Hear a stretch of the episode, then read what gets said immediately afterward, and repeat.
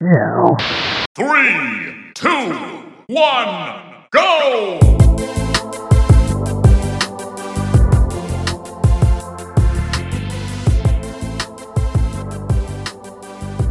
Welcome to episode 61 of the Cooldown Time Podcast. It's our Thursday episode where we talk about games that may no longer be in your FOV, but we are here to bring them back with our cooldown callback. And of course, our checkpoint chat where we tackle interesting topics and have long-form conversation about all things video games. My name is Pablo, and with me today is the voice you know very well. It's the graphically impressive host himself, Marco. What's up, buddy? What's going on, man? I'm doing okay. I got a Wisdom Tooth taken out a couple days ago, but I'm still here because I'm loyal to my purpose. It's kind of like a speech from the boss from MGS3. Actually, I kind of stole for this moment. Man, this man is sitting right there talking on the mic with an ice pack his face. You do what you do. Dedication. You got to do what you got to do if you love it. You know what I mean? So, but no, I'm happy to be here. I'm always excited to plan for these Thursday episodes since it's kind of our new baby. So. I'm excited for this one, man. It's going to be a fun episode. Let's do it. Yeah, absolutely. You want to tell us where they can find us, or you want me to do that? No, I'm good. No, I got this. You can find us on Apple Podcasts, Spotify, other popular streaming apps. You can also follow us on Instagram at Cooldown Time Podcast and Twitter at Cooldown Time Pod to stay connected with your boys in between episodes. It's a good decision. All the best people in the world do it, and you should be one of them. Okay? Okay. All right, so let's head right into our cooldown callback. We're going to talk about a old game that has been remade, and we're going to kind of compare and contrast between these two games here. So let's get right into our cooldown callback. All right, so that game is Resident Evvel 2 remake slash the original. How would you call it? Like original? I wonder if just RE2. It depends on who you are. You know, I go OG RE2 myself. That's kind of my OG preference. OG RE2. There you go. A game was originally released in 1998 for the PlayStation 2. Really something special when it came out. I don't think any game. It took leaps and bounds forward from what the original Resident Evil did, and it really kind of made people pay attention to the whole Resident Evil. It kind of birthed the entire phenomenon that is Resident Evil. And so from that, obviously, we got 2, 3, and Code Veronica, all made by Shinji Mikami, who's a legendary developer of these kind of horror games. So, Marco, I want to kind of start off kind of spicy here, just kind of put you on the spot. Which one is better? If you had to pick one, is it RE2 Remake or the original RE2? Yeah, so, I mean, if I had to choose, I think, first of all, I think both of them still have, both games have their own unique kind of charm, all their own, even after the remake came out. But I had to say, I mean, if I had to choose between the two, I would certainly take the remake because of all of its, ways that it successfully modernized what made the original so great, and also kind of, tried a few new things and expanded on some things in a way that I think was the fully realized vision of what they maybe wanted the original to be back in the day because of, hardware restrictions and so on and so forth. Yeah. But I certainly like the new one better. But the original still holds a really special place in my heart, just the same. Yeah. I think one of the things about RE2 Remake that's so incredible is that there's so many differences between it and the original, yet it feels just like you thought it felt when you originally played the game. And that's like a true testament to the talent behind this game that really what they try to do is not necessarily outdo what Resident Evil 2 did, but rather make it feel like the original, but in a modern sense. Modern controls, modern storytelling mechanics, all the stuff that they really did. Right. So what do you think, Marco? I know you have a few things that you kind of want to talk about when it comes to these two titles. Sure. What are some stuff you want to kind of tell us about it? Yeah, so to kind of double back on the original for a bit, I think that for me, not everybody agrees with this, but I think that neither the remake or the original render each other obsolete. I think that the original still has a purpose within the series because I think it was striving for something very different for its time. That the remake definitely did a great job of being faithful to, but also kind of reinterpreted and reimagined. And what I mean by that is I think you have sort of the campy, nostalgic, classic vibe of the original RE2, complete with the bad voice acting, the campy one-liners and all that stuff. And then you have, you know, the modernized and darker reimagining of the remake. And I think both of those kinds of experiences can coexist in a way that I don't really think that I've seen too often when it comes to remakes and their original counterparts. I think both of them have a place. I really think that there's a raw grit and a mystique to the original RE2 that I think is very special, because it was at a time when Capcom was still trying to figure out, you know, how to expand on the first game, if this is going to be a series that has legs, and how to make that work. So that this franchise has longevity. It was a very unproven franchise, even as a sequel. So they really went for a lot of interesting ideas, you know, and built on the foundation of the original, but also left a lot of, you know, really interesting gray areas of experimentation when it came to boss battles and obviously Mr. X and things along those lines that I thought was really cool. And even after the remake, I think a lot of that still holds up in a way that feels very cool for its time. And like, wow, I can't believe they actually, strived for that back then and pulled it off. So I think, to me, both games still complement each other very, very well. Yeah, I think, for me, RE2 Remake really straddles that line between being a full-blown kind of reimagining and then being a retelling, right. Which is, you know, a lot of franchises now are kind of trying to figure out how they want to approach the remake of a popular franchise they may have. You know, Final Fantasy VII, they've taken the remake in a whole different context when they talk about it. It's not necessarily that they're remaking the game, but they're remaking the story in that way, where RE2 isn't necessarily doing that, though they are adding elements that feel like different enough to where it kind of it just works for the advancement of the story in modern times. You know, that's kind of everything that they're doing here is, how would we make this game feel like if we had released it for the first time in 2022 or 2021, whenever 2019, whenever the game came out. But I feel even with that, like advancements in lighting and technical, just know-all in how they've developed the game between lighting and shadow, all that stuff really brings the game to life in a way that if you played the original, obviously with technology then, just didn't come to fruition. You know, they can use the darkness and that kind of stuff to really their advantage. And even though the layout is pretty much the same, at least how you would think of it in your head, going to the police station, all that stuff. There's a lot of stuff in the game within the design that feels even new to experienced Resident Evil 2 fans. So it's inviting not only new players in, but old players in. For sure. And giving them, at a baseline, a great experience, but also a new experience as well. So it's they straddle that line really, really good. So like from the outside looking in, it's like, oh, this is a 1-for-1 remake. But when you really get into it, like, you know, the Mr. X stuff, all that stuff really elevates the game to a point where, I'm kind of different than you. I feel like by doing all that, makes the old one a little obsolete for me. Just it'd be hard for me to go back to it. But then again, you know, the people who love the old versions of those games, exactly. You know, obviously it's always going to be there for them. But man, I'm in agreement with you in that sense. Yeah, and I think something that has to be stated here is, based on what you just said, which is 100% true, is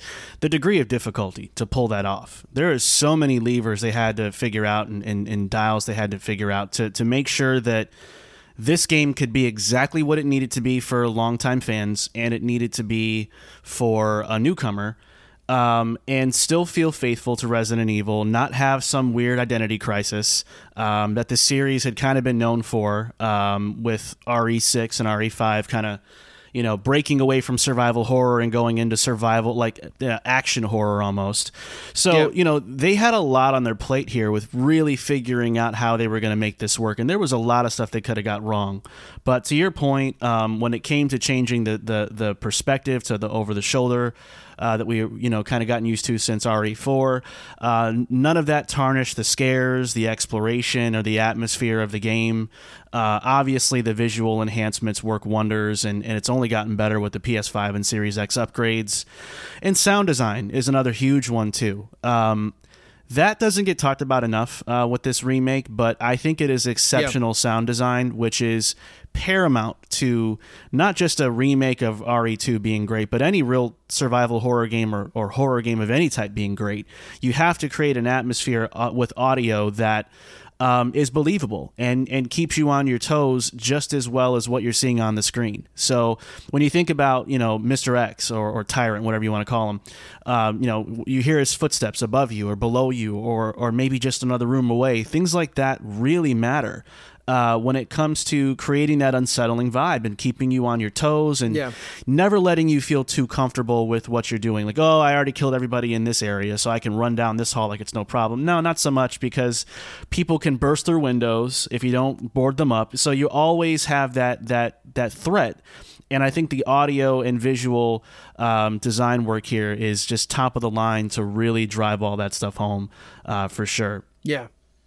Yeah, absolutely. And they really mess with the player in that way, too, where they use the sound to really further kind of create this incredible ambiance that you find in that game. And then, obviously, the stuff they do with Tyrant or Mr. X, like you said, where I think there are certain, like, safe rooms where he can bust through. I don't know about safe rooms. There might be. I think there's a portion of the game...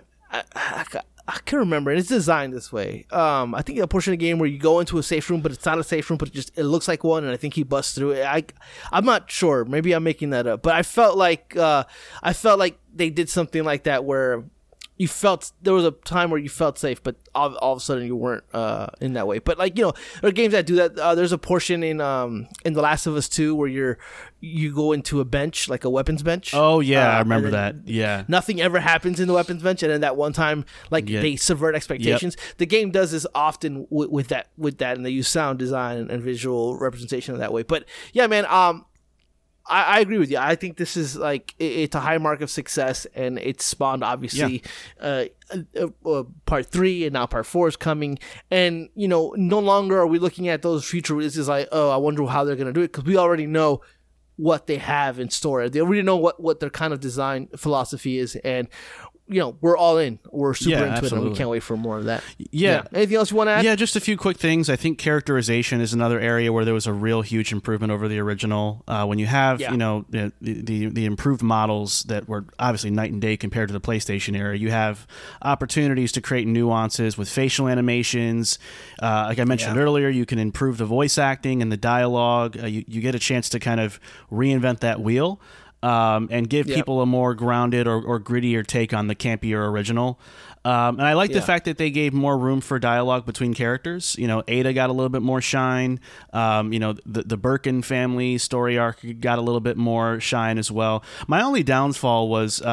And also enemy variety, too, when it comes to, like, you know, facial and body movements of the zombies and the visible weapon damage and dismemberment. Like, all that stuff really adds up after a while. But narratively, I think the only letdown was the intersections between Leon and Claire, to me, were... still too flat, and they were too scarce. They were too spread out. I think there were only 2 instances where they ever really crossed paths. So I wish that there had been more opportunities for kind of feeling like the other person was somewhere else in the police station doing something, instead of this this feeling like they weren't really ever there. I don't think it does a good enough job of simulating that they were both kind of in the same situation story-wise as I had hoped for. Yeah, the approach to that just seems kind of like whoever you pick to play first, that's kind of your main like basis. Almost and everything else after that is kind of like a throwaway, like, oh, you could do this for fun. It never felt essential. Yeah, I mean to the experience. Other than, like, you know, you had the Ada stuff with Leon and you had the Birkin stuff with Claire. That was really the only major difference. Other than that, it was just kind of little palette swaps. And I think it did a little bit of a disservice to that, because it kind of screams, like you said, palette swap, but there are 2 major story elements that are tucked away in each of their playthroughs that you won't experience unless you play both playthroughs. And you know, and the approach to the entire second playthrough just feels a little bit like, well, sure, you can do this, you know. But, you know, I think a lot of people consider their first playthrough of that game kind of like their main playthrough. And I do agree. I do like kind of like also some of the small touches with their clothing where at first glance it looks like it's the same piece of clothing, but when you look at it, it's been modernized and it looks like something that would be worn today in modern day. So yeah. Little stuff like that, they really and it painstakingly took the time to make those changes because they really care. And that's kind of what show's about in terms of like them caring about that. But yeah, I totally agree with all of that. I got one more thing I want to say, but I'll let you go ahead if you got something else you want to talk about. No, I was just gonna wrap up, but go ahead. Yeah, go ahead. This was my dream when I was a kid, and it didn't happen with this remake. But I hope that there's a Resident Evil in the future that does this kind of thing with co-op instead of what 5 and 6 did. I wish that there was a way like one of us could play as Claire, one of us can play as Leon, and we're both in the police station. We both have to coordinate together. Like, okay, I'm gonna draw Mr. X away so that you can go here and do this and finish this puzzle, and then you can kind of draw him away so that I can go do what I got to do. You know, and like more like a, almost like a co-op like component, but inside the police station. That would have been super dope. Of like going our separate ways, and it checks the box of what I said earlier. Of it feels like Leon and Claire are actually doing things simultaneously, but in a cool co-op kind of fashion. It would have been too risky to do that, and it would have probably pissed off a lot of purists, but it would have been nice to see something cool like that tried out. Well, I mean, when you look at games like It Takes Two or A Way Out, right? Obviously made by Joseph Harris, but I mean, I'd be cool. I'd be down for like a mod or a mode within the game where you can play the game like that together. That would be super incredibly dope, honestly. Just because the game the way the story is told is kind of being told in that way where these two things are happening simultaneously, but if you can have more direct effect on the other players during like live during that playtime, exactly. Oh man, that'd be so cool. I know they're never gonna touch Resident Evil 5 or 6 again. I don't. I hope not. I think that they're gonna or reimagine the hell out of those ones. Take that's what all I was the liberties say. You want. Yeah, that's what I'm saying. If the well's running a little dry, because I know eventually they'll probably remake Resident Evil 1 on an anniversary or something. They have to at this point. I think that. If the well's running a little dry, they go back to 5 and 6, but do something like that, and that's gonna piss less people off because Resident Evil fans don't like that game. I'm not even like a big Resident Evil fan. I think 6 in particular is an abomination of a game. So like imagine taking those two games and making it a game like that as a reimagining. That would be great. I mean, win-win. You make a terrible game good, and you make people who hate that game exactly maybe not love it, but still, you got new fans that'll come to it. Yep. I think that's a super great idea. Exactly. Yeah, man. Shout out to Resident Evil 2, man. This game had to be successful so that the Dead Spaces of the world can come back, Silent Hills can come back. So thank God this game was actually a great one to pave the way for survival horror to have a place again in modern gaming. So. Shouts out to Capcom, man. They've been doing their thing with Resident Evil as of late. So, just a couple of years ago, they were in a worse way. Like I think they had a showcase and they showed absolutely nothing. It was getting spooky. And then all of a sudden, that last Capcom showcase was like probably the best of the whole Summer Game Fest, and most likely neck and neck with the Final Fantasy one. But man, it's good to see. Even if they're taking like an established franchise and doing things like Resident Evil 2 remake, because I think there's a lot of conversations out there about being bored or sick of remakes, but if they're doing this to their games, modernizing them and just making them an overall better experience, I'm down for that. I mean, why not? Take I'm gonna give them a list of all of my top 10 favorite games, remake all these, and man, make listen. It's do it. Why not? Yeah. Okay, well, that's going to do it for our cool down callback. Now we're going to talk about 3 beloved video game franchises that we loathe. And I think you guys are going to be pretty mad at us. You're going to be screaming through your listening devices. But we don't care. We don't care. We know you love them, but we loathe them. Here next on our Checkpoint Chat. It's time for the Checkpoint Chat. All right, Marco. Yes, sir. Like we mentioned, we're going to talk about those 3 game franchises we love to loathe. We're not going to say hate in particular because there's some things, at least in my choices, that I don't hate these franchises. I just really don't ever want to play another game in them again. If they don't ever come back, I'm fine. And we're not going to go the easy route either. For those of you who've heard the podcast before, we're not going to talk about Sonic. Yeah. We're going a little bit different here. Some of these like we've kind of quietly despised and haven't really talked about openly before. So yeah. Be ready, y'all. And I can attest to this. I know me and Marco are not being contrarians in any way, shape, or form. I just think we're looking at certain franchises that are pretty much loved all around the world by many people, and just certain aspects of it that just don't work for us in particular. Definitely. But Marco, why don't you go ahead and start us off here with your number three? We'll go round robin. You go three, I'll do my three, so on and so forth. All right, let's do it. Okay, man. So my first one, the first franchise that I have quietly loathed and never admitted. Okay. Dude, every time I hear the word Kirby... I just in my soul I just go ugh. To me, Kirby is a C-tier franchise that has never found its identity in 30 years.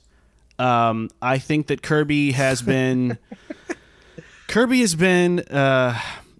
had imposter syndrome written all over it almost since day one.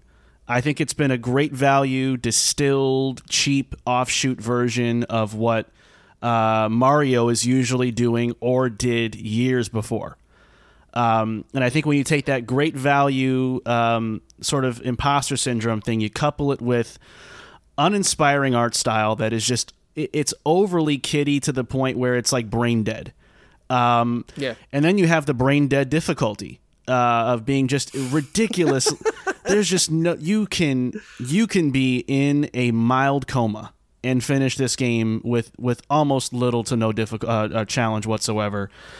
And then you add on just the 30 years of underdeveloped, wasted potential of really defining and giving Kirby himself an actual story that's worth talking about. Like, I don't know if anyone really...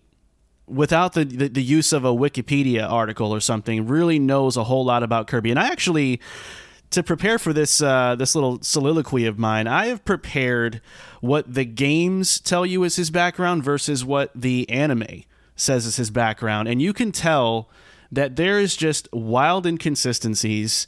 There is just stuff that the, you know, these developers have never taken the time to flesh out or even think about, or that there's, especially in the anime side, there's a cool sounding backstory there, but it's Kirby though. You know what I mean? And that's that like that feeling. So I'm going to read both of them real quick, and this is going to be just quick paraphrasing. So here's what the game background is. Kirby is a cheerful boy that hails from planet Popstar, where he lives in a dome-shaped house in the country of Dreamland. He has a positive attitude and frequently helps to save Dreamland. Kirby is not the only one of his kind, but no official name of his species has ever been determined at all. Then we have the anime background. This one sounds interesting, Pablo. Listen to this. A legendary star warrior who, according to legend, is fated to save his home world from destruction, but awoke from his slumber 200 years early by mistake, and as such has childlike traits. It's also implied that he was initially a creation of an ancient evil entity called Nightmare, but refused to follow his evil orders and was discarded into the depths of space. Boy, that sounds pretty interesting. But it's Kirby, guys. Yeah, that sounds crazy. But it's Kirby, though. That's the thing. Like, there's inconsistencies. There's coolness that just never gets tapped into, and even when it does, you still think about it, you're like, yeah, but look at this dude though. He's built like a sweet potato, and he's called Kirby, and he's pink, and he just seems to be this little kitty baby thing. Like, I don't know, man. This is a franchise that to me has never really clicked with me. I don't get it. I think it's been a weird road for this series with the games about yarn, and you know, then there was one, I think there's one about painting, and now it's kind of taking Super Mario Odyssey and going, that's a good idea, let's do that 5 years later, and it just doesn't, none of it makes sense to me, dude. I can't deal with Kirby, man. I don't like him. Not a fan. Yeah. I would say that Kirby and the Forgotten Lands is probably their first step into really tapping into the potential of what Kirby could be. And not saying that Kirby has a lot of potential to begin with, but rather the fact that it could be something that isn't less everything else. Because when you look at the releases of Kirby games, they're literally everything from like side-scrolling beat-em-ups to whatever the hell they've done in the past. And it's, what's equally as interesting is how Laboratories, who've developed all their games, the fact that they've made like really dope games, like especially in the Pokemon Stadium, and they've actually made the original Super Smash Bros., which, come on, it's legendary. Right. And then they had Mother 3 canceled on them, and then ever since then, sure, they've made Smash, Melee, and all that, but it's all Kirby Dreamland, Kirby and the Amazing Mirror. It's such a shame, all dude. Yeah, it's such a crazy little thing when you look at what they've done and what they've pretty much been relegated to do.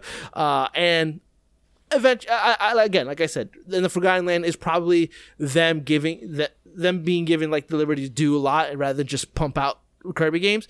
And maybe it's a step in the right direction, but ultimately, if push comes to shove, there's no way that Kirby for me is going to ever supersede or be better than any of the Nintendo characters that Nintendo is known for. If it didn't happen in the first 30 years, I don't think it's going to happen in the next 30 at all. Sorry, guys. Yeah. So sorry.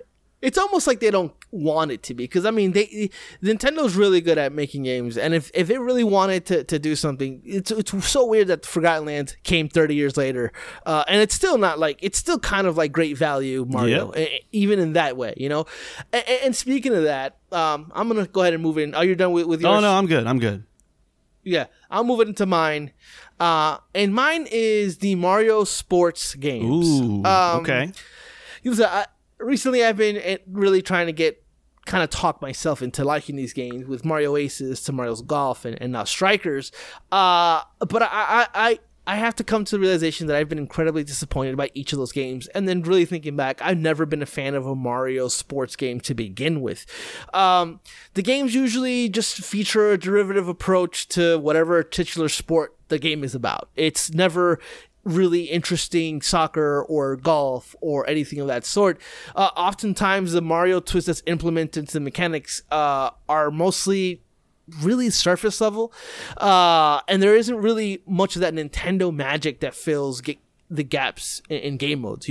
It's glorified exhibition modes every entry.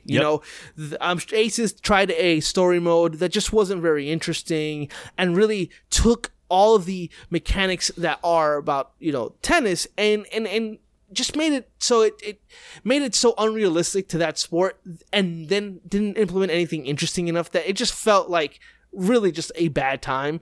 And again, I go back to that kind of Nintendo magic. I kind of always compare them to Disney, where Disney has that Disney magic when they make their animated movies.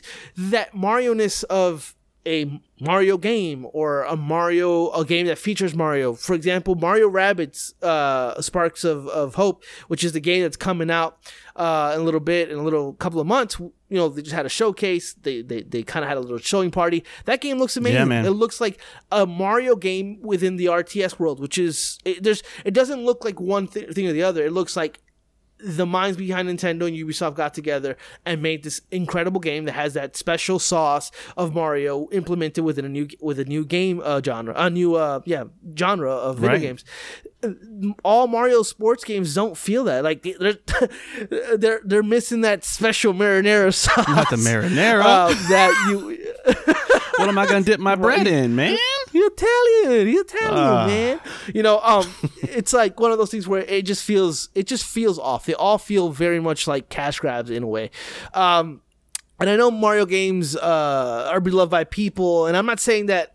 And I know Mario sports games are beloved by people, and I'm not saying that the games are terrible. They're just really derivative and don't feel particularly great to play all the time. You know, when we played Strikers, it just seems a little chaotic and all over the place. And they really lean on multiplayer, but Switch doesn't have, and Nintendo doesn't have a great structure for that to begin with. So it's a kind of a weird option. There's no real story to it. There's no real campaign. It's all exhibition modes. And they have like the cup thing, kind of like Mario Kart in a way, but it's empty and flat. It's just ultimately everything they do with these franchises, they try to sprinkle in a little bit of that stuff, but it just never works for me. I don't think they're the worst games ever, but when a Mario sports game is announced, I'm rarely excited. Yeah. It's just a shame because they could do so much with this franchise, and maybe they did in the past, but as the last two genres the last two console cycles, just they haven't done it for me, and it just feels like a really, really mediocre time. And we're talking about one of the great franchises in Mario of all time. So yeah, I don't expect mediocre when we're talking about Mario. We're talking about Nintendo. Yeah, I love this pick, dude. I think this is just a tale of missed opportunity for Nintendo, because when you think about what, like, you know, Wii Sports did and what Switch Sports is doing, even though Switch Sports is not necessarily as good as the old games. I think what sets those games apart is that you have them all packed in together. You can pack them all in, and you get them all for the same price.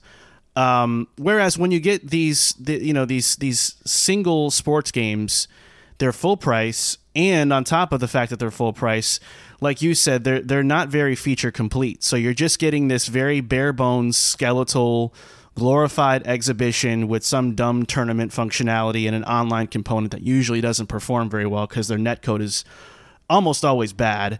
And you take that, you package it, and you say, here you go. And it's like, nah, that's really not enough. So I think that's a problem. And then secondly, you also have an issue where I think that they're almost holding themselves back by doing real sports. I almost wish they would take the page from Rocket League and try to go with something more fictitious that is something more imaginative that they can build a real story around, or they can sustain like a Rocket League. Like, you have a kart racing game that is the greatest of all time.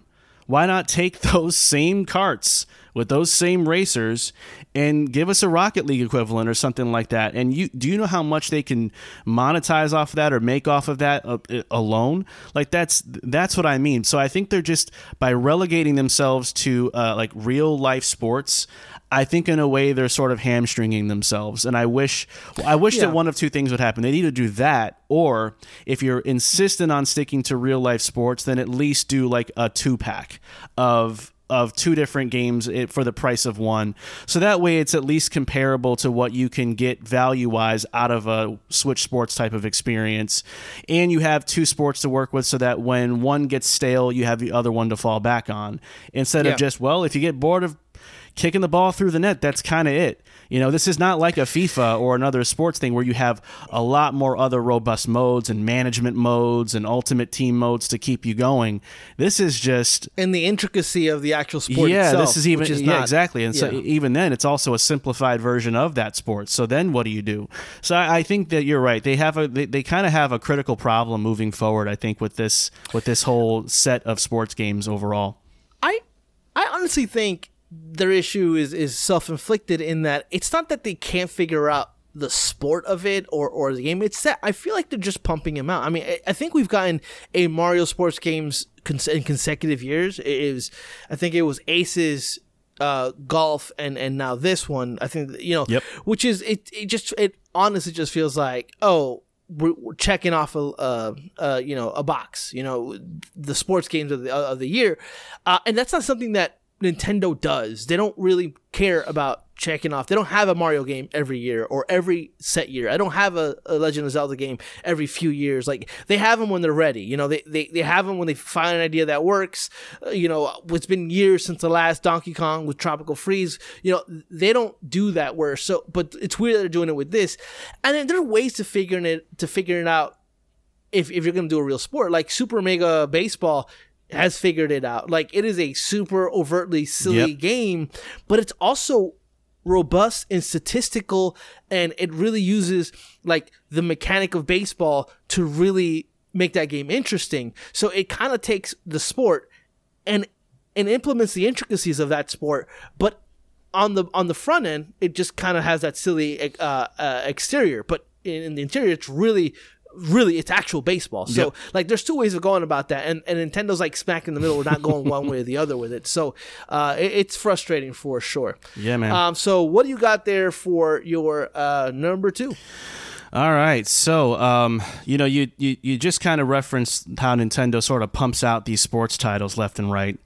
My second pick for my franchise that I secretly loathe is very much the same, and it's a little series by the name of Need for Speed. There's like a natural inclination. I don't know if it's instinctual or just nostalgia-driven or a combination of the two, that Need for Speed is a top-tier franchise. It gets an undeserving amount of mainstream media and press buzz whenever a new one's announced or whenever there's a rumor of a new one. I think there's rumors of a Need for Speed being announced next month, actually. And people are already like, ooh, Need for Speed, here we go. And like rubbing their hands together like the Birdman gif and it's like, guys, what are you seeing that I'm not? I mean, I think that the majority of the games in Need for Speed, let's just call it what it is, they've been awful. With the exception of Hot Pursuit, like the old classic ones, Underground 1 and 2 had a lot of appeal back in the the old days of 360 era, Midnight Club kind of sort of thing, street racing. Carbon was even relatively decent. Carbon was great. But you go and look at the list of Need for Speed games that have come out, if you go on Wikipedia or anywhere, and you look at the list, it's like, man, it's going from bad to worse to worse to worse to bad movie, then to worse to worse to worse. And it's just insane to me that despite all of that, every single time EA is about to, announce or release a new one, people just like go full-blown Men in Black, forget that they have played abysmal Need for Speed games for the last couple years, and just by default are like, man, this might be the one, this might be the one. And it's, I don't see it, man.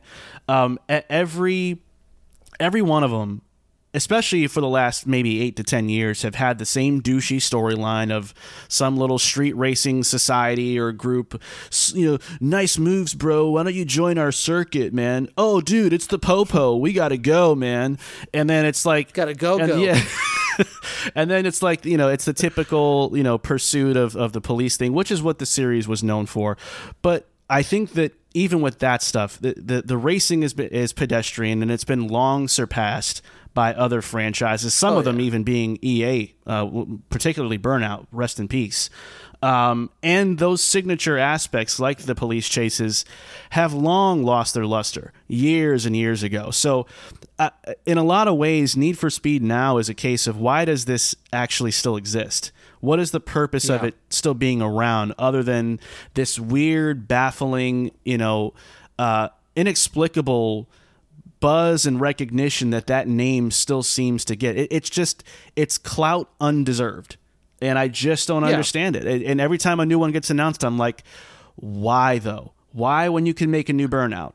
Why when you can try to make something totally new and maybe go after the Forza Horizon vibe or something like that? Why is Need for Speed still Need for Speed? And why is it getting worse? And why do people still, despite that, look forward to it? It's torturous. So I don't like it. It's besides those weirdo fans that still look forward to these games, EA is also responsible for the way they talk about this game. They talk about this game and announce this game as if it's still one of their top tier games. It's so weird to me. And then obviously publications pick it up and they give it, you said. And I'm sure they sell well, regardless. For sure, because of the weirdo fans that still love it. But it's always been, it's weird to me, because when you look at the amount of games in the franchise, there's a lot of them there, and it's like, why? And I'm always shocked that people were surprisingly disappointed. I'm like, of course you are. Like, these games have not been good for many years, but they still keep pumping them out. It's baffling. I wonder if it's because EA talks about them the way they talk about it. It's because they're probably cheap. They're derivative. They're cheap to make, and so because they're cheap to make and they make so much money, they kind of just talk it up and like, yeah, oh yeah, you exactly. want this. It's like their Call of Duty but racing, you know, and they just churn them out. And they'll hype up this one little new thing they did, and they'll say they rebuilt something from the ground up, which they never rebuilt from the ground up. They do that with sports games too. It's infuriating with Madden. All the time. Yeah, every year we rebuilt this from the ground, like in the exact same animations from last. You know, it's that from same years. Spirit of like you're making it sound you're gassing it up, and it's not the end product is almost always a regression compared to where they were before, which was already bad. So it's brutal. I've seen some running back animations in Madden from last year that I saw in Madden 99, bro. Dude, I knew it's terrible, but it's just weird that EA gets away with that for so long too, man. It's stunning. It's stunning. Yeah. So it is stunning, and you know what else is stunning? My next pick is going to be a little stunning. Look, I want to preface by saying that I don't think these games are terrible. I just loathe them. Okay, I want to say that again. My number two is The Elder Scrolls.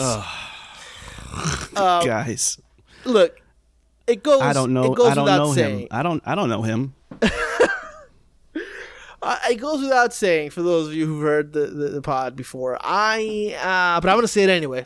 I'm a FOG guy, but that's not the reason why I loathe Elder Scrolls. It's actually much simpler than that. I just find these games to be terribly boring, aesthetically uninspiring. Like, Tamriel is just your run-of-the-mill high fantasy locale. I'm sure that, you know, and I can't specifically remember, but I guess that's part of the problem. There's some pretty cool NPCs out there, but I just can't remember any of them, you know, in terms of their storytelling. Like, when you think about Fallout, you think like Three Dog, Dogmeat, McCready, Garvey, Tejada, like all these NPCs that have these like really cool personalities that are part of the story. But when you look at the way that Elder Scrolls tells the story, anybody who is a Skyrim, Morrowind fan will tell you, well, just get through the main quest and you'll really find out that the other stuff is the actual good stuff in the game. And that's cool. That's just not my thing. I can't even get into these games anymore. It's just, I don't find the fantasy setting to be particularly interesting either. The stories that they're telling aren't interesting to me. None of it is of interest. Like, at the time of release, like Morrowind, Skyrim's combat felt dated. And Fallout has the VAT system that kind of covers that miserable shooting like you find in FO and Fallout 3 or New Vegas, but there's none of that in Skyrim. You have to just kind of just swing your sword and look, the creation engine hates hit detection. It is its worst enemy, and there's none of that in these games. You know, especially for a person like me that doesn't really mess with the magic stuff and kind of just goes all melee. It never felt great to play. And then, like, again, I go back out to the way that the Elder Scrolls dolls out missions. It almost feels uninterested in its own main quest storytelling, because I agree, everything else with all the factions and everything, all that feels a lot better, more fleshed out, but everything with its main quest always feels like some sort of just grab all high fantasy run-of-the-mill story that they're telling. You know, and that's just, for me, it doesn't work. I'd be lying if I said that if Elder Scrolls is a bad game. I understand, like, the influence it had over the you know, all of gaming, but I think that you can appreciate a game for what it's done and still understand that it either doesn't work for you or that it's not very interesting to you. And I gotta say, it's just not for me. And I gotta admit, I love to loathe you. I do. There's a lot of people out there like Marco himself and others that love the series, and I don't think they're living a bad game in any way, shape, or form. I'm matter of fact, I'm jealous of them that they find something fun about these geriatric approach. So it just feels boring. I think I might have fell asleep in Skyrim once or twice, just kind of traversing through that world. What do you think, Marco? Am I off my rocker? Nope, I'm right. Awesome. Okay, so for those of you that fast forwarded to the part where I get to tell off Pablo for this on your behalf, we're here now. You don't have to keep skipping past. No. I've made salient points, and I have many people behind me, saying, you know what? I hate Skyrim now. Nah, I just feel it didn't happen. See, the thing, guys, about mental health is, a lot of times they don't realize that something's wrong until they hear it from the ones they love. And if you have taken issue with what this man has said, where he is taking a bite out of the hand that fed him, I'm with you. I think the industry owes a lot to The Elder Scrolls, and I'm not saying that you're not saying that, but I think that. Yeah.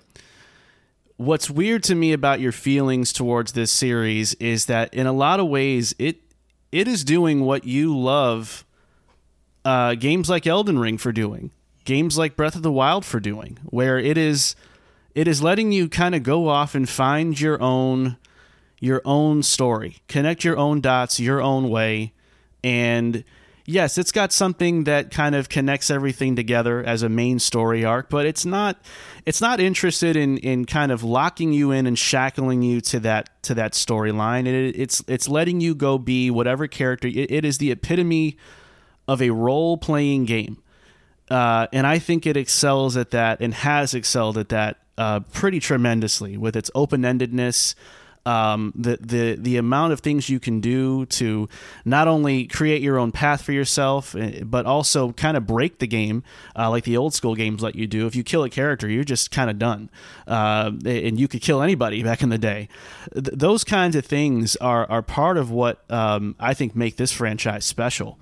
And I agree that some of the high fantasy stuff can be a bit phoned in or just kind of run of the mill, and I would like to see what they do with the next game when it comes out in 2048, when we finally see how they're going to evolve the storytelling there. But I think overall to me, The Elder Scrolls has been an incredible anchor for the industry and for gaming, in so many ways that I just want to quit the show now is what I want to do. No, but and to your point, it's all about it being a whole experience. Yeah, sure. Elden Ring does what this game does in terms of exploration, but it's fun to play. It feels good to play. It gives you the gameplay itself is as satisfying as the exploration. Same thing with Breath of the Wild. Breath of the Wild, it feels good to play. I just love the things you can do in that game and the physics engine of Zelda and how you can, and Breath of the Wild specifically, and how you can break that game by just exploring it, but with other elements attached to it. These games, even when they came out, just had that for sure, but it never felt like a fun time, in terms of the actual gameplay of it. And then, and the fantasy world stuff, there's only, and it's not its fault, there's only so much you can do with that approach. Forests and dilapidated castles, and there's not much you can do there. And so that's why with Fallout, it is a post-apocalyptic, and I guess that aesthetic also speaks to me a little bit more as well. It just, there's a lot more you can do there. And I already spoke about the VAT system that covers a lot of the shit about the creation engine that doesn't work. And so it's an amalgamation of all those things. While I agree, this game is great when it comes to exploration, just playing the game itself and as a total package felt dated even then. And so it's just, I really never get into these games. I played Morrowind, I played Skyrim, and I just never could put more than 20-30 hours into it, because it felt like work, and it felt good sometimes, but most times it just never felt like a really fun time to me. So there's that for me. But yeah, but again, everything you said is right on. I don't think... if you think I'm crazy for that, that's... and anybody else thinks that. I agree. I mean, Elder Scrolls is a great franchise that people love, but I love to loathe it. Well, people been knowing you're crazy, bro. The last episode, the pee break, hold music. My God, dude. Now I got a complex whenever we record. Is he going to Is he going to have to go to the bathroom again? Did he actually bring a bedpan this time, and I'm just going to hear the sound of urine droplets while I'm trying to talk about a game? I don't know. I mean, if that happens, I'll amplify that sound so you guys hear the clanking of the metal of my urine stream. Nah. Marco, it comes to our number one. What is your number one game franchise you love to loathe? This one is this is a fascinating one because this is a series that was around for a while, went away, came back, and somewhere in the middle of all this, I have yet to hear a very compelling reason as to why people hold this franchise so near and dear to their hearts. I genuinely have not really heard a lot of compelling arguments. And I'm talking about Crash Bandicoot. Every time I think about this series, there is just no discernible reason why Crash Bandicoot is such an iconic character. I don't know what it is. He doesn't speak. He's kind of a little zany, cartoony guy that spins around. That's really about all he's got going for him. And then I think you couple that with what I believe to be truly unremarkable and unreliable platforming that's posing as a game about precision is laughable to me. I think that this concept of, well, you know, Crash Bandicoot games they're difficult games, man. They're not your little kiddie platformers. I hate that narrative about this series because I think most of that comes from the fact that the platforming has been, for the most part, pretty bad or just not great all throughout the series. And so this precision argument comes from that in a way to me that I just don't agree with whatsoever. Then you tack on uninspired level design and this baffling reliance on literally breaking boxes in that game. Wooden boxes. Spin and hit them, knock them over, there's something inside. Like, I understand that that's kind of in a way a Mario thing with hitting the bricks and then the mushrooms coming out and so on and so forth, but there's times and places for that within the Mario games, and they kind of created that idea. This game is filled with wooden boxes. It's just filled everywhere. There's everywhere. Some of them have letters in them that you can spell out to get your little collectibles. Some of them have those little weird oranges that don't look ripe. After all these years, they're still yellowy and weird and red and brown. Like, they're ugly, and they don't look tasty to me. The sequels to me never really moved the needle either at the time or when the comeback happened. First and foremost, that the sequels back in the day came out really rapid fire. I mean, I think they were almost like a year apart. And so it was very evident to me that they were just kind of cashing in on the fact that Sony had their little mascot guy that they can throw into the ring against the Marios and Sonics and the old N64 characters of the world. And they just kind of kept cashing in. And all the while, there was just nothing coming from that franchise that screamed personality or being memorable. And I know that's subjective. I know some people find some attachment to some of those villains and stuff like that. I get it. But to me, I just think the series never really performed well and never played well. It certainly, to me, hasn't aged well. And then the comeback, to me, wasn't really the shot in the arm that I think the series needed, because even though it sold pretty nicely and it reviewed pretty well, I just don't think it really made that much of a difference in the grander scheme of things for Crash. It's the series has always been successful. It's always sold remarkably well, which to me, again, is just baffling. But it doesn't do anything to really move that needle again. It's, okay, so Crash is back. All right, so what's new about him now? And it's just not all that much, dude. Just kind of more unique level design, I guess. Some stuff that modern games have done, and we'll just pepper that into the formula you love and call it a day. I don't think that's enough. I think this game, much like Kirby, is a tale of imposter syndrome when it comes to being a poor man's Donkey Kong and... poor man's Mario Kart. I think Crash Team Racing is a pretty solid little spin-off. But again, it's just another tale of a platforming mascot character that has a ton of popularity but never really never really came into his own, and it's hard for fans to describe why they like it. It's almost like, man, I grew up playing Crash. I love Crash. I played it, you know, when I was a kid back in 1990, blah, blah, blah. And I get that. But why though?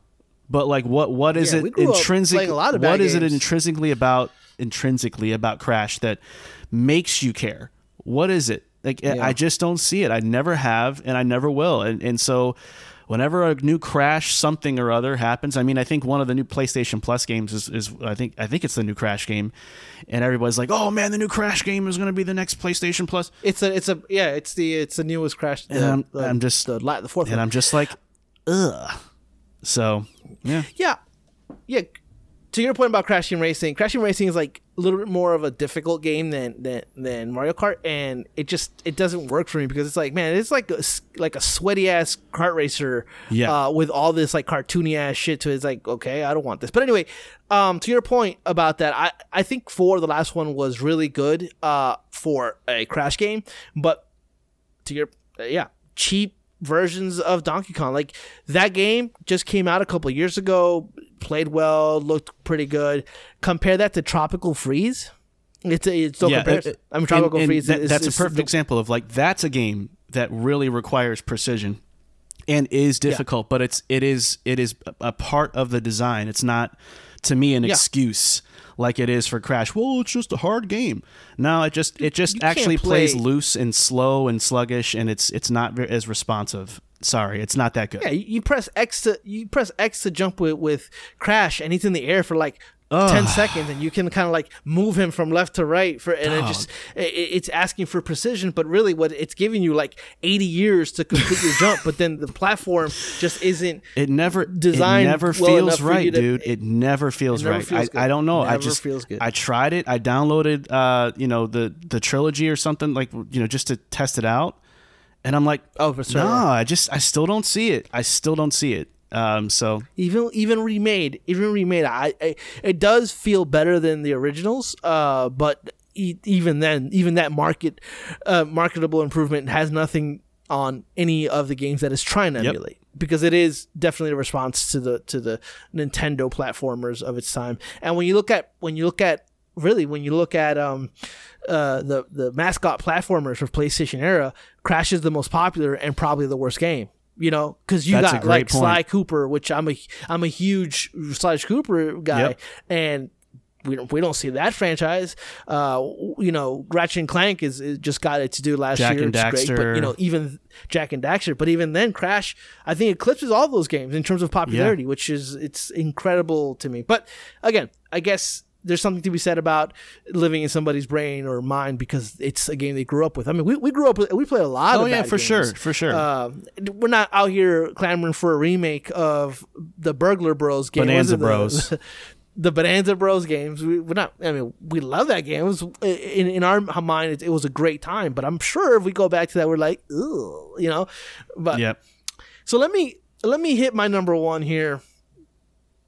If you didn't like my Elden Ring pick, Elden Ring, spicy. Pick, no, I'm just kidding. No, my Elder Scrolls pick. You're really not gonna like this, kids. Grand Theft Auto. Dog, listen. Hold on. Give me my time, and maybe you'll understand where I'm coming from, or maybe not. But I got some things to say. Just like Elder Scrolls, if not more so, I understand the contribution Grand Theft Auto 3 specifically has given to the gaming industry. But so has Pac-Man, Tetris, and Pong. That doesn't mean it gets to be excluded from any kind of criticism as a whole.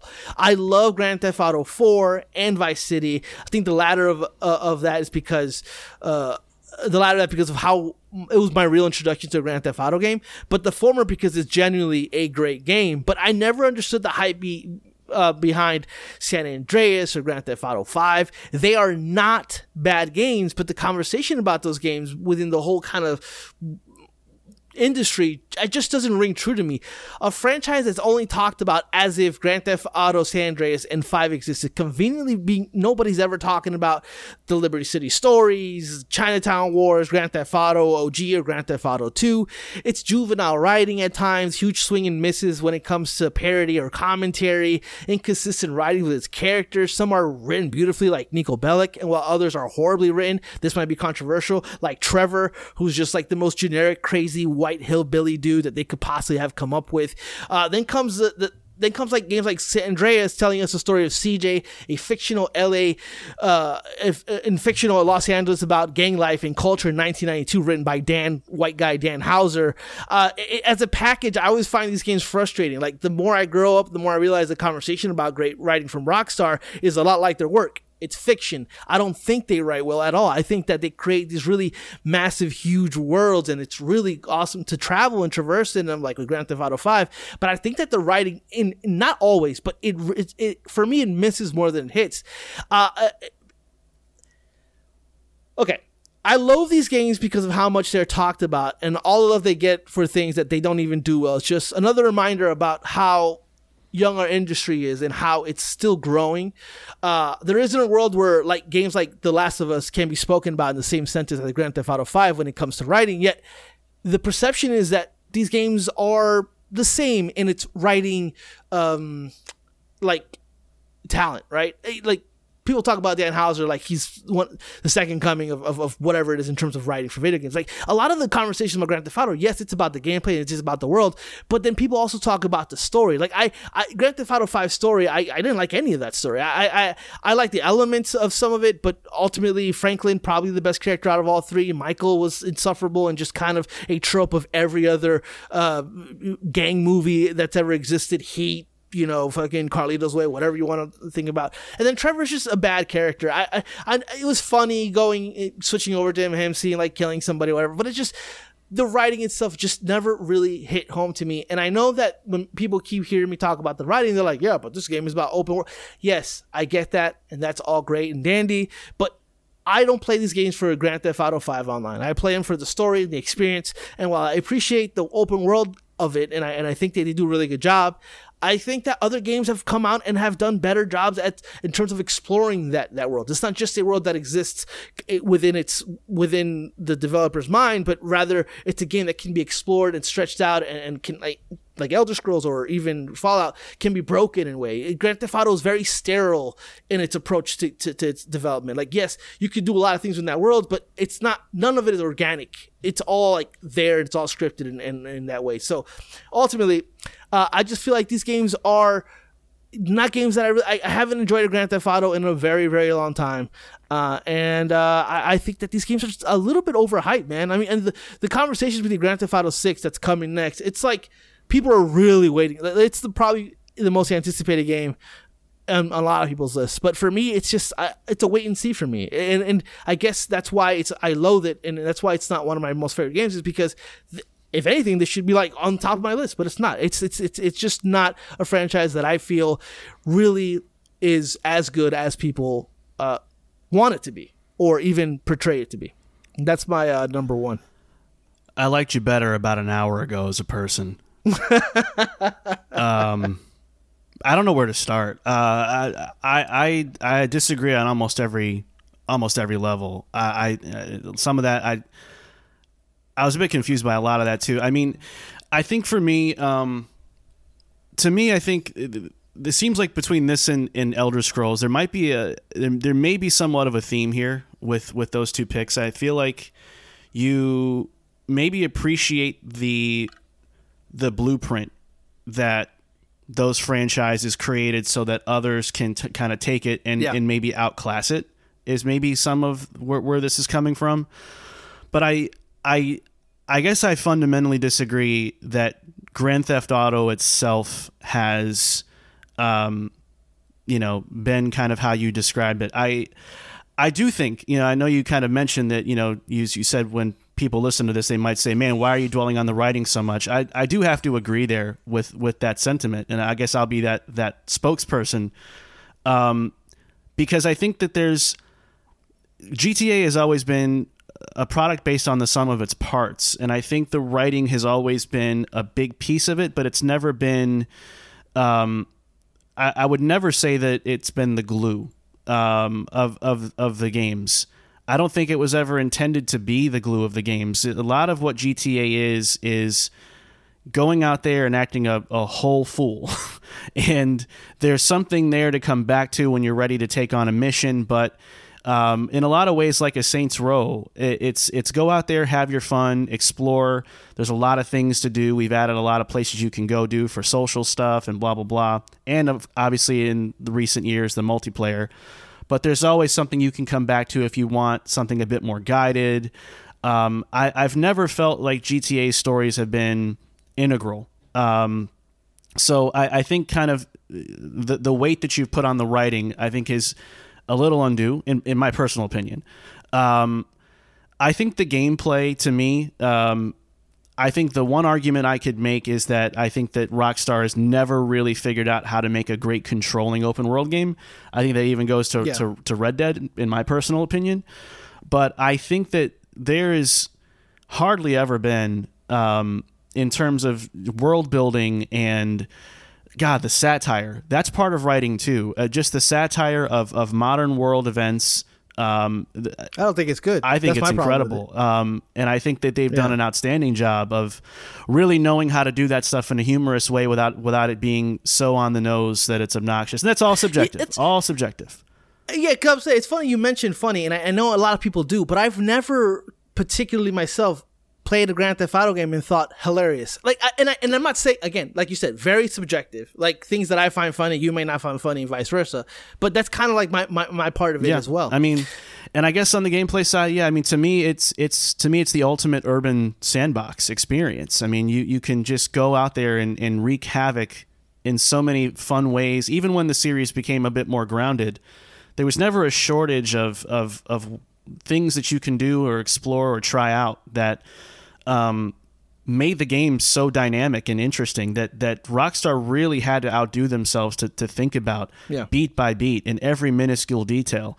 I think this is a series to me, I guess, just a wrap that I think is, I think it is some of the most in-depth, nuanced open world design that there's ever been.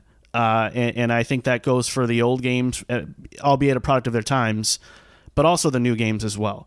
I think the series has lost a bit of itself when it's shifting so heavily towards online. I think that's a valid concern, but I don't see enough here that's truly loathable about this franchise that it's doing poorly. I just think it's a matter of some taste differences here. But when we look at Grand Theft Auto 3, Vice City, and Grand Theft Auto 4, all those are very story-centric games. Grand Theft Auto 3, obviously, it revolutionized the open world and game genre. And so, at that time, sure, the openness of it felt interesting. And it was interesting. I'm not going to take that away. But Vice City didn't really have a lot of way of extracurricular activities. You had the story. You had Ray Liotta that they signed specifically to make a voice appearance in this game. Like, it was all about its story. Grand Theft Auto 4, I don't agree. It stripped everything down. I just don't agree, but go ahead, keep going. But Grand Theft Auto 4 stripped everything that San Andreas did into almost nothing, and it all mainly made you focus on its story, which I love. I think it's one of the best written works. And then when you look at San Andreas and Grand Theft Auto 5, those games are about abundance and overindulgence, and not in a bad way. I don't mean that. I just mean that in its approach to gameplay, just a lot of stuff on there. But when you look at at the very least 3 out of the 5 games that I mentioned, it's very much about its story. It's very much about the satire and kind of like making fun of movies that exist or emulating movies that exist. And so I just found all those things not to be particularly fun for me at all times that I played it, with the exception of 4, which admittedly is one of my favorite games. But it's because it focused on that story, and it still had that open world, but I just didn't feel like it overindulged. It wasn't like it created an excess. It was actually stripped back and really focused on writing, and that worked for me. And that might be a theme for me there as well. But for me, like San Andreas and 5, it just felt like a lot of stuff. Like, it just a lot of stuff that was on there, and sure, it a lot of those mechanics and those things are considered to be revolutionary in the industry. But again, you can like Pong and you can like Tetris and you like all those games that changed the video games forever. But I think ultimately for me, the franchise itself as a whole just doesn't really speak to me in many ways. I find it to be overindulgent, and I find it to be at times just really full of itself in its approach. And again, we're not talking about terrible games here at all. And I'm just talking about personally how we feel about certain games. You know, I'm sure you think Kirby is a great franchise. Crash Bandicoot, Elder Scrolls is a great franchise. Mario, I'm sure some of these games that we've talked about today could be some of your favorite games of all time. I totally understand that. But I guess that's why I wanted to bring these up, because like you said, even secretly hate these games or secretly love these games, because it's like, man, I just don't get why people love these games so much. And I hearing you, everything you said, I get it. I've heard that before, and I think you're right. I think you're absolutely correct.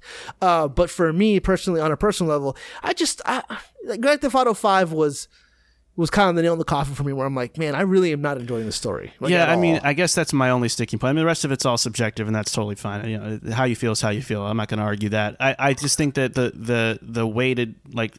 The weight on the writing that I think you've spoken about, I just don't see that. I think this has always been a water cooler game of, you know, here's the ridiculous thing I was able to do, and then all the cops came and I had to shoot down, you know, all the choppers with an RPG and kill the hooker. Like, that's what you heard about. No one ever was like, man, did you hear what happened to CJ? Did you get to the part where, Ray Liotta's character, that never happened. So I think it's always been about moments more than it's been about story beats. So I think there's probably a bit of you in there with your prioritization for story. And again, that's fine. I just don't think that GTA has been that dependent on, expert writing or storytelling or characterization to do what they want to do. They've been more about caricatures and satire and world building. But that's the thing. I don't think they do that well either. Yeah. I never found any of that stuff like completely particularly funny. But then just my last point is, water cooler moments about shooting cops and getting into these gunfights. But that never felt good either to begin with. So it's just another layer to the whole thing where it's like, I remember in Vice City where I was being chased by a whole bunch of cops and I was going through but it just getting out of the car and actually shooting people, that was less fun. Mm-hmm. But you know, I appreciate the series, and I'm glad it exists, and I'm looking forward to see what Grand Theft Auto 6 is. Is it going to be more of the GTA 4 stuff, or is it going to double down on what Grand Theft Auto San Andreas and 5 did? And that's much less to be seen here. Yeah, man. Anything else you want to add? No. You just you exhaust me. You exhaust my mind, man. I need a nap after this. I'm going to go pull out another wisdom tooth. It was more fun than hearing you dunk on my favorite franchises. No, this was a lot of fun, though. I actually had a good time doing this one. So hope the listeners did, too. Yeah, I hope they did, too. Well, Marco, just looking here for the outro, and I can't find it. Well, what we do is we say goodbye. Right. No, we appreciate you guys for checking out our episode. We're doing Thursday episodes from here on out, so make sure you guys check in before, either late Wednesday night or sometime Thursday to check out our new Checkpoint episodes like this one. Hopefully you enjoy it. We're always going to do our Monday episodes as per usual, though, so don't get confused and think we're moving our podcast to a different day of the week, just as an FYI for those of you who have kind of been around with us for a while. But man, I think that's going to do it here. Are we all good? Yeah, be sure to check us out on podcasts and stay notified when they drop. All right, you guys. So you're welcome. We'll see you next time. Peace.